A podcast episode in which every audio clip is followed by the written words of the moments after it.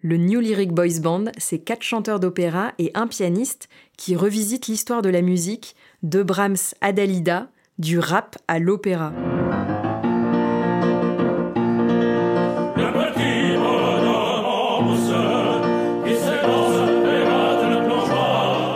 Tout était réuni pour moi quelque part.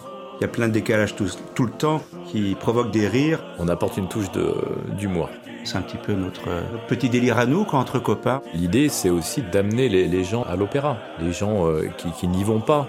Pourquoi est-ce que vous, vous chantez avec des voix de riches? C'est symptomatique. Les gens nous disent ah ben moi j'aurais jamais cru que les voix lyriques ça pourrait me plaire, euh, c'est pas pour moi, tout ça, et puis ça, ça, ça concerne une certaine élite. Quand la vie est dure,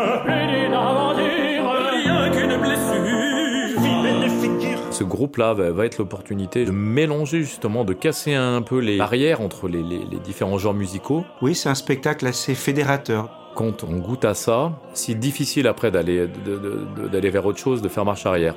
Finalement, à, l'origine, l'opéra est un art populaire. Opéra Mon Amour, le podcast qui casse les codes, mélange les genres et vous transmet l'amour de l'opéra. Le